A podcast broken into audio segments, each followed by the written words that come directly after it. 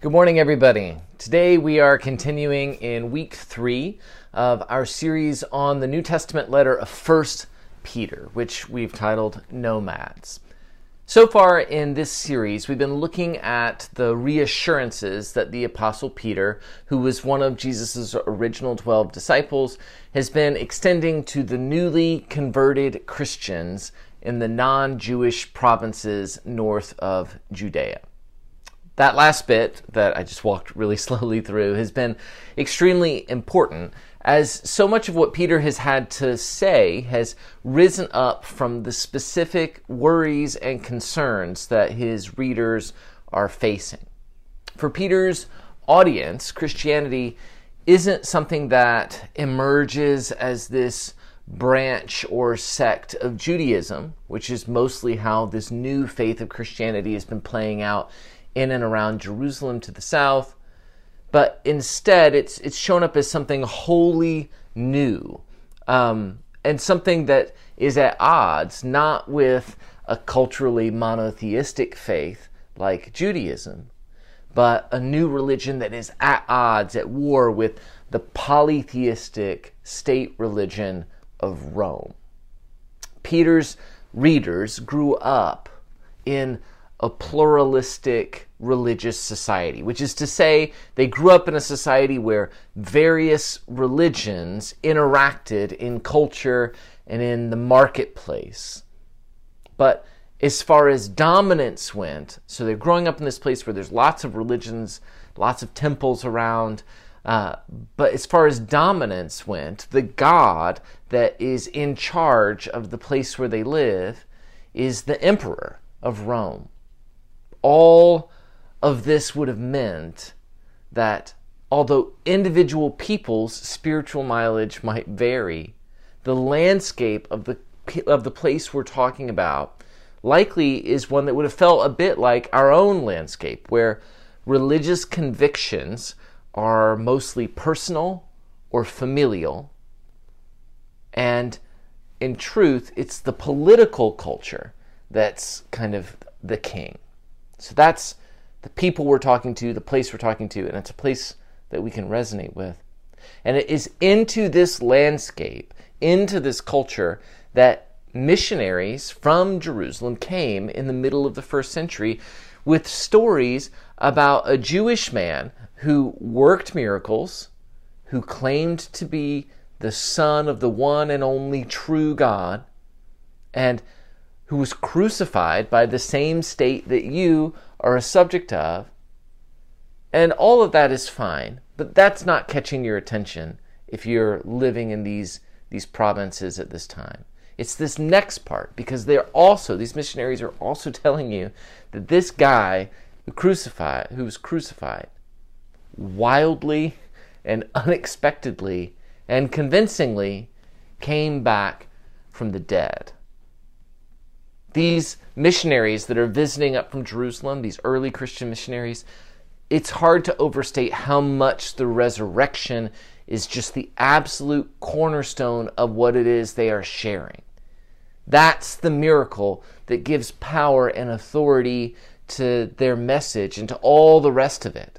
All the rest of that stuff that the average Galatian or the average Bithynian probably aren't going to care very much about a miracle working Jewish man hundreds of miles to the south. We know, though, that the message of these missionaries was this, was simply this Jesus of Nazareth rose from the dead. Jesus of Nazareth rose from the dead. And people don't usually do that. People don't have a long history of coming back from the dead. And so what happens is with that miracle, with that actual attention getting claim, now we go back to all the stuff that Jesus talked about. You can imagine people kind of being, you know, who've been largely dismissive or bored by his ministry in some ways, kind of getting to the resurrection and being like, okay, like what? All right, refresh me though. Like, what did he? T- what did he talk about again? And they go back, and there are these sort of five basic things that that uh, that can can ooh, what's the word I'm looking for? That are the basis of his ministry. The first is this: They remember that Jesus said there is actually a God whose reign is over all things, even Rome.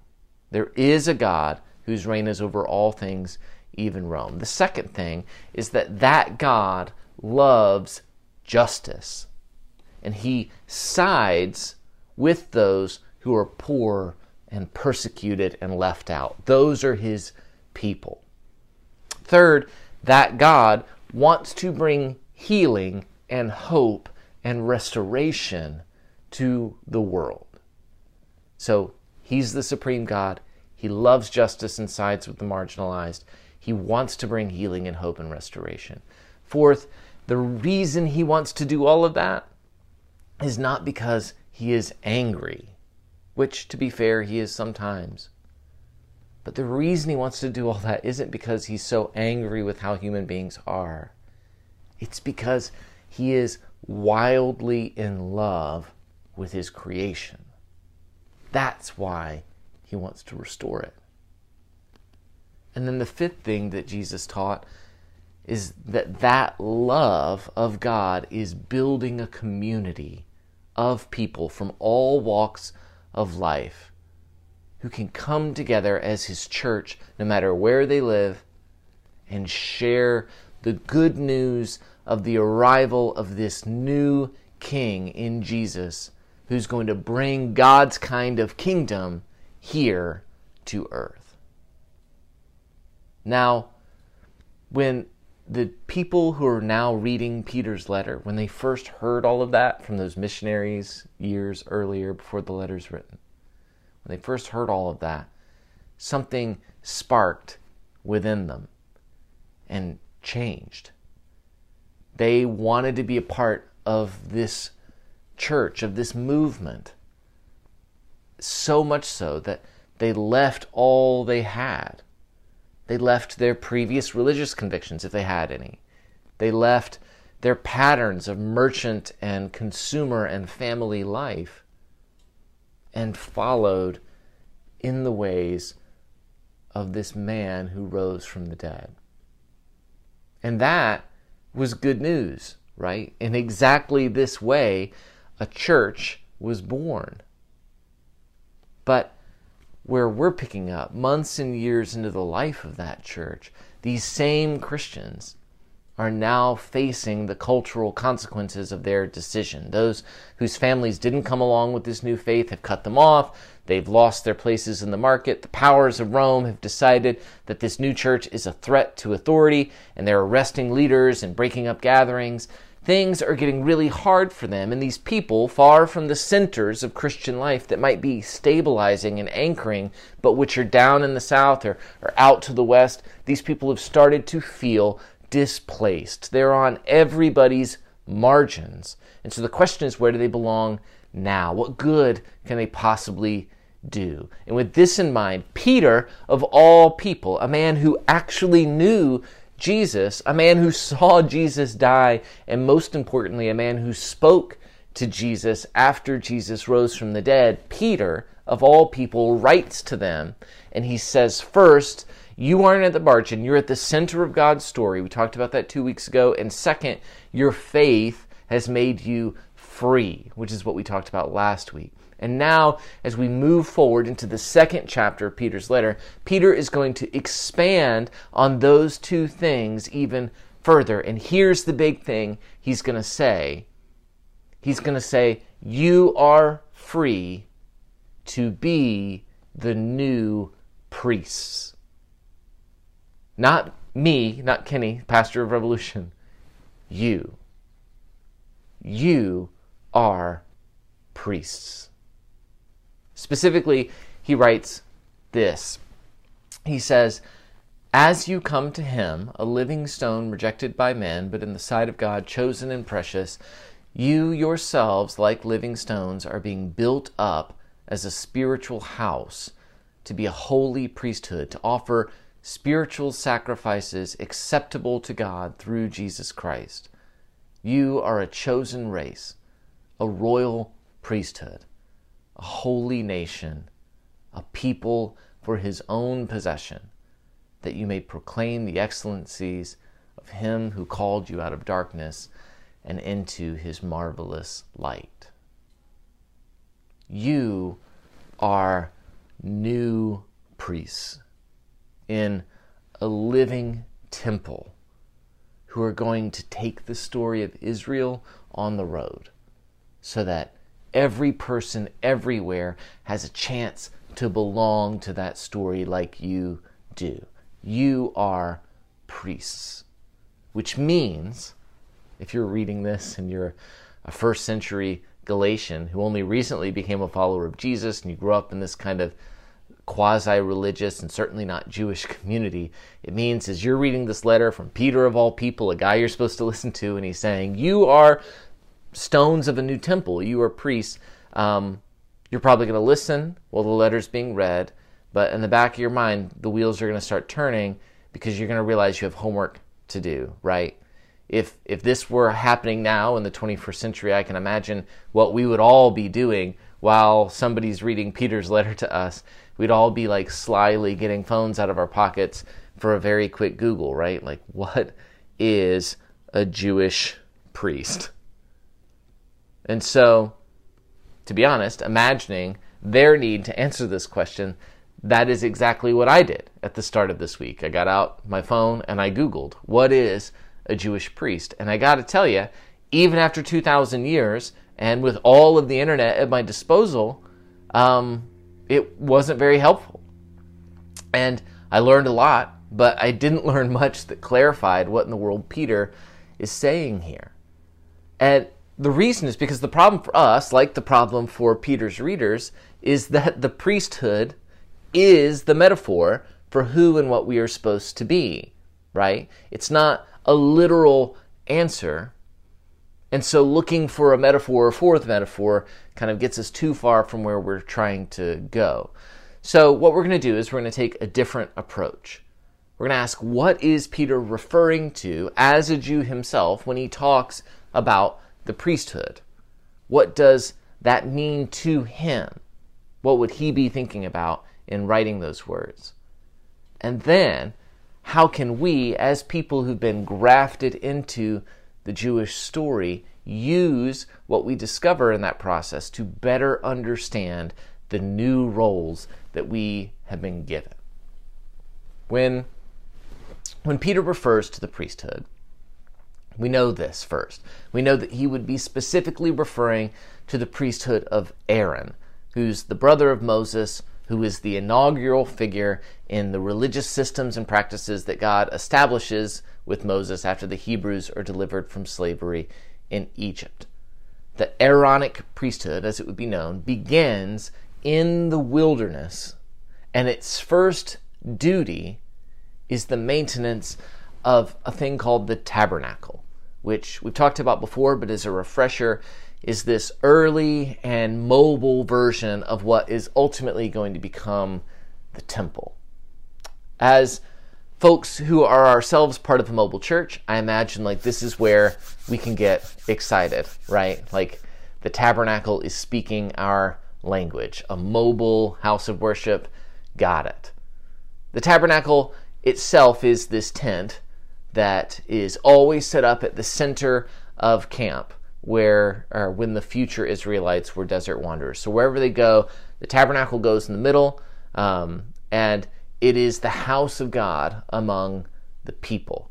And so the idea is that by being in the middle of their camp, it's always visible to folks no matter where they are resting. So that's kind of thing number one about the tabernacle, which is a metaphor for the church here, which means it's a metaphor for us, is that it is this central house of God. And then in that tabernacle, in that central house, the priest's next big job was to take charge of setting things up and doing tabernacle work. So they would move the tabernacle, they would stake it down, put it all up, put all the, the decorations and ornaments in it, and then they would operate the work of the tabernacle. And there are three major components of that tabernacle work. First, they would officiate weekly and yearly festivals or celebrations like the Passover. Second, they would offer regular sacrifices on behalf of the people at the altar in order to manage the sins of the nation. So, one, officiate, two, offer sacrifice, and then three, once a year, the high priest would go into the inner part of the tabernacle in order to intercede on behalf of the entire nation with God, whose dwelling place the tabernacle is. And so they officiated celebrations, they offered sacrifices, and they interceded for the people. So, you got, you know, we've done enough sermons together, you and I, like mission accomplished, right? If we are priests, then it stands to reason that we're supposed to do all those things. So I'll spend the next 10 minutes talking to how talking out how we do those three things. We officiate, we sacrifice, we intercede. And so as Revolution moves towards relaunching our weekly services in a few weeks, um, we can make plans all around how we do those things well, right? We should set up a mobile church at the top of Main Street so that it's always visible to people in the city. That's kind of this highest and most central place. We'll pop up a church there. Um, we're going to volunteer with the city to officiate all major holidays. Like so, from now on, we'll we'll take charge of running all of the city's holidays. Um, we'll do a bit of offering sacrifices, which is going to be new, but hey, it's the job. And then we also can promise to talk to God on people's behalf. So, like, that's it, right? Done and done. Priests, that's us. Except, except, there's this other bit of good news in what Peter is writing that throws a wrench in the clarity of that plan, right? Back at the beginning of verse 4, Peter actually says this. He says, As you come to him, a living stone rejected by men, but in the sight of God, chosen and precious, you yourselves, like living stones, are being built up as a spiritual house to be a holy priesthood to offer spiritual sacrifices acceptable to God through Jesus Christ. And then he goes on to quote the prophet Isaiah, who says of the eventual Messiah, Behold, I am laying in Zion a stone, a cornerstone chosen and precious, and whoever believes in him will not be put to shame. All of this, both what Peter says and what he quotes from Isaiah, all of this means that the actual priest, the one that we are the simile for, the one we are like, the actual priest is Jesus. It's that guy that those missionaries from the South told us about. The one who came back from the dead, the one who was the Son of God. He is the living cornerstone of the new temple. He's the one we celebrate now. He's the perfect sacrifice already offered. And he's also the resurrected intercessor, the one who intercedes between us and God. Which means that Jesus has taken all the priesthood work, right? We don't need to offer sacrifices up at the top of Main Street for anybody because Jesus' perfection makes his sacrifice this once and for all deal. We don't need to intercede for our neighbors because our neighbors already have direct access to the living Jesus, just like we do. So they don't need us to be their go between. They can go right to Him. So that plan for a tabernacle church on Main ends up being redundant. Jesus is the one who makes it unnecessary. So so what then, right? We're new priests, but we worship Jesus who's taken all the priest jobs. And yet here we still are, Peter says, new priests living like nomads, not at the center of our communities, but at the margins of it. If we're not here to do the priestly things that Moses taught Aaron to do, then what are we here for? And here's the other part of being a priest in the backstory of Israel. The priest's other job, beyond all the rituals, Their other job was to model what it was to be set apart for the benefit of others.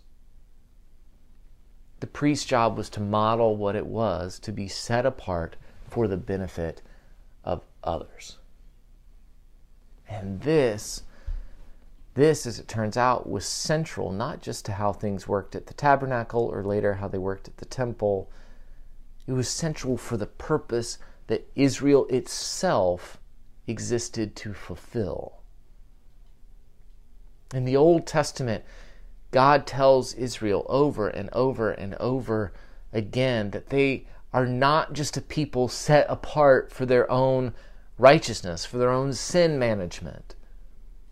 The point of their relationship with God, the point of God designating them as His unique and chosen people, wasn't just so that they could be like Noah, which is to say, to be the only ones who survive some catastrophic, catastrophic flood that wipes out all of their wicked neighbors, which is how Israel so often conceives of itself, is that we've been set apart so that we can be saved while God judges everybody that's wicked around us.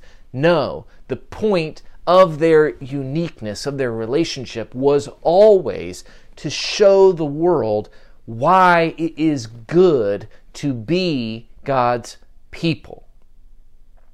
It was to give an example in a pluralistic and polytheistic cultural landscape like the Galatians, like our own, of what it looks like to worship a God, not because if you don't worship Him, He has the power to destroy you. Think again about how those first century Galatians must have seen the Roman emperor that they were told to bend the knee to, the Roman emperor that they worshiped. Did they worship him for any reason other than the fact that his soldiers were in their town to force them to? But the God that Israel worships, the God that Israel has been chosen by, the God that Israel models a relationship with, is a God that we worship because He is radically in love with us, not because He's constantly threatening to wipe us all out. The priests of all people in Israel show the people of God that God can be depended upon. They show the people through those sacrifices that God forgives. That's what He does. They show the people that God is present at the center of our communities, even when it feels like our communities are lost and wandering. They show the people that God provides everything that we need. A side note here is that it's worth remembering that the priests were forbidden from raising livestock or growing crops to sustain themselves. All they needed and all they were given to survive was this small portion, what was called a tithe, which is why we still use that word sometimes. A tithe of what people brought in as offerings to God. And that was enough to sustain them. People's decision to be faithful to God was the only means by which people who were born into the priesthood like had food to eat or a place to live. So they modeled in their very existence what it was to be dependent upon God for all the things that you need, to be removed from any kind of rat race about the marketplace or trying to, to gain wealth on your own. And then, if that's the role the priests serve inside the community of Israel to remind Israel of all of those things, Israel itself as a whole serves the same role in the ancient Near East. This wandering tribe of former slaves were preserved over and over again from destruction miraculously. They endured when there's no explanation for how they could. They are protected, they're provided for, even in the midst of 40 years of desert wandering. And all of that was meant to show all of their neighbors that they worship a God who loves them. They worship a God who has a plan for them.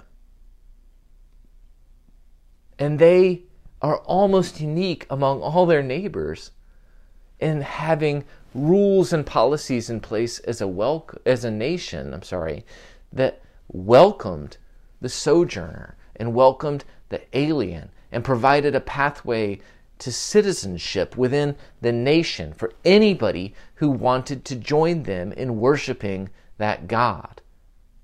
More than their neighbors, Israel is an open community of adoption.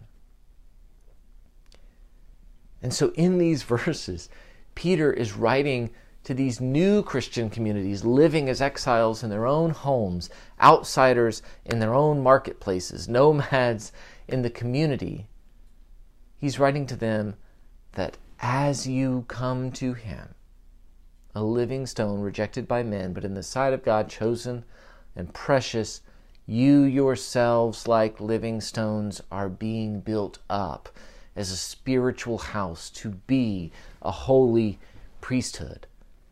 You are a chosen race, a royal priesthood, a holy nation, a people for his own possession, that you may proclaim the excellencies of him who called you out of darkness and into his marvelous light. You are being built up into something. And that something is intended to proclaim the excellencies of Him who called you.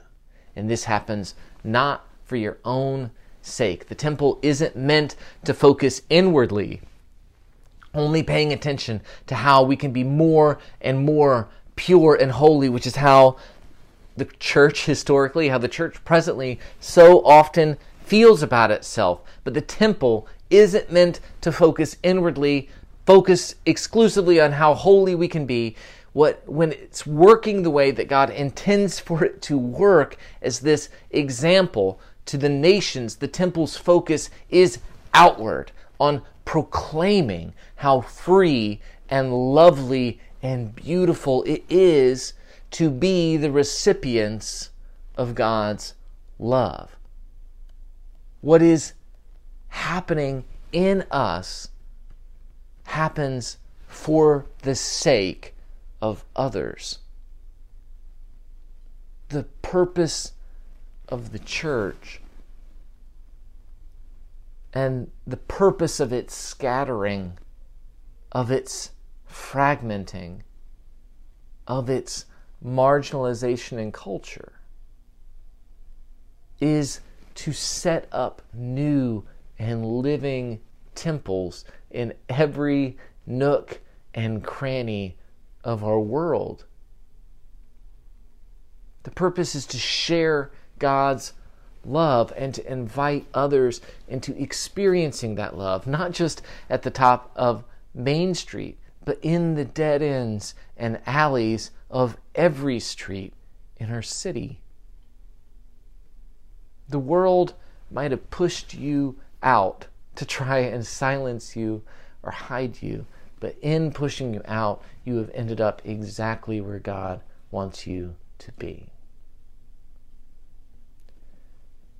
So, what does that mean for us as one of those scattered churches? It means it means that being mobile as a church isn't a problem to overcome. It's a calling for us in this season. It means that trying out a new meeting day and a new meeting time, as we will be in a few weeks, is an opportunity to be different, to welcome folks in who might not be used to being welcomed or to having another place or time or people to be a part of. It means standing alongside our church pa- partners all around our city as allies and friends and co laborers instead of seeing them as our competition. Can you imagine? I'm going to rant about this just for a second because it is important to me.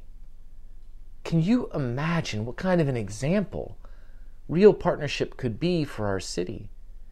what kind of example it could be to our neighbors to have churches and think about I, we don't often do this but like think about all of the cultural impressions and stereotypes about, particularly evangelical churches right now.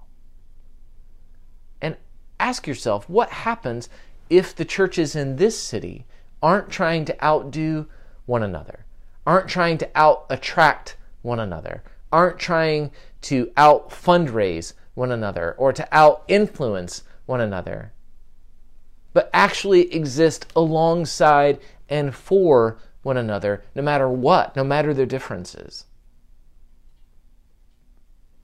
Being priests in this new way that Peter is talking about means embodying difference by serving a God who loves and sacrifices for us and trying our best to echo him by seeing and loving our neighbors with just wild abandon. And we get to do all this because this is the job that we have been called to. Just like the priests of Israel, just like Jesus, the highest priest of all, we are freed as priests from worry and we're tasked with being God's people in the world in such a way that who God is shines through us. I remember back when I first moved to Maryland to teach high school English. I had spent five years teaching at the college level, I had earned a doctorate, and I had tattoos. And I was coming to this mid sized Christian school to work, and let me tell you, I was coming in ready to be cool and edgy. I was going to disrupt things. I wasn't going to be like every other teacher you have. I was going to be, I'll just say it, I was going to be a little bit of a bad boy. And for a while, when I took that job, I was.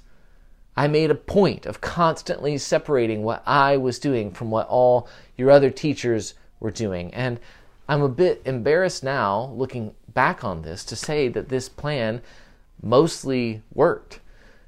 That in my first year, students tended to like my classes, and I was pretty popular as a teacher. But before too long, I started to recognize some kind of troubling things. I started to notice that kids who were succeeding in my class were starting to do worse in their other classes than they were before. That students would come to me during lunch or after school to complain and to judge how all their other teachers were doing. And then, of course, my colleagues didn't like this shtick very much either. I struggled to make friends and there was virtually no chance to build anything bigger than just an interesting and an edgy English class. One day, I remember another teacher confronted me about this pretty directly. We were talking about partnering on this project, and she said, Why would I collaborate on this with you if I know you're just going to spend every day telling your kids what I'm doing won't work? What I learned in my first year was that there is nothing really revolutionary about setting yourself up as a revolutionary. What's revolutionary is bringing whatever gifts or talents that you have to the table and laying them down so that other people can benefit from them. And God has always known this. It's why he always sends Israel right into the middle of their neighbors. It's why he sent his son right into the middle of all of our mess. And it's why he's sending his churches out into the world. God wants to show people that He loves them for their benefit. If we, as a church seeking to re anchor itself in this post pandemic world, fixate only on what makes us cool or on what makes us different, we might attract some new folks for a while, but it will be toxic for other churches and it will be devastating for the Christian witness in Annapolis. but if instead we live as God calls his priests to live, if we focus on how what God is doing here benefits others where they are, then we can be a small part of something much more wonderful than anything, truly, than anything that we could build by being isolated or by being elitist. And so the big challenges today, the big challenges are twofold. First, we need to set the right course for ourselves as a church. We aren't going to live all bottled up and self obsessed like rebels and exiles. We are going to grow by pouring ourselves out for others. We're going to share what we have freely. We're going to lift other churches up. We're going to partner even when partnering feels unfair or like we're putting in too much of the work. We're going to model selflessness institutionally as a church in a way that testifies to the generosity and love of the God we worship. That's the course that we're going to follow as a church community. And then, second, we need to commit to the right course for ourselves as individuals. And that means I need you to bring your gifts and talents to the table. I need you to step out and share your time and share your story with people. I need you to step in to help out at this church and to help out other churches and other ministries in our city. We have been bottled up for a long time. And as a result of that, you might not feel like you have any authority. You might not feel like you're holy enough to volunteer or serve or share your story or give or connect with anybody or be an example or a mentor to anybody. You might not feel like you're holy enough to do any of that stuff. But remember, the good news in what Peter is writing to us is that the sacrifice and intercession parts of the priesthood are things that have already been taken care of by Jesus. We don't need to worry about sacrifice and intercession, about those parts of the priesthood's role because it's done, which means that your availability to be used by God is a good enough place to start on its own. So we're going to set the right course for ourselves as a church. We're going to set a right course for ourselves as individuals. And the hope is that we can take revolutionary steps this summer in what we share and what we surrender. And the prayer is that if we can do that, the promise is that if we can do that, then God can use us to tell a story about what it means to be His people in a way that can reach and include everyone. So pray with me for that. I'll pray for us now, and then we'll continue in worship. God, thank you for who you are. Thank you for loving us first. Thank you for setting a people apart for yourself. And then tasking those people with modeling your love to their neighbors. God, I pray for our church moving forward that we will serve and love radically, that we will lift others up, that we will lead by what we give and share. And God, just that you will bless the church in our city. God, thank you for what you have done in our lives and continue to do. Help us to see it in these moments sometimes where we struggle to. Help us to see your love in our lives so that it is all the easier for us to pour that back out. We are grateful and I'm excited, God, about where you're going to take us what you're going to do with this church next. We love you. In your son's name, amen.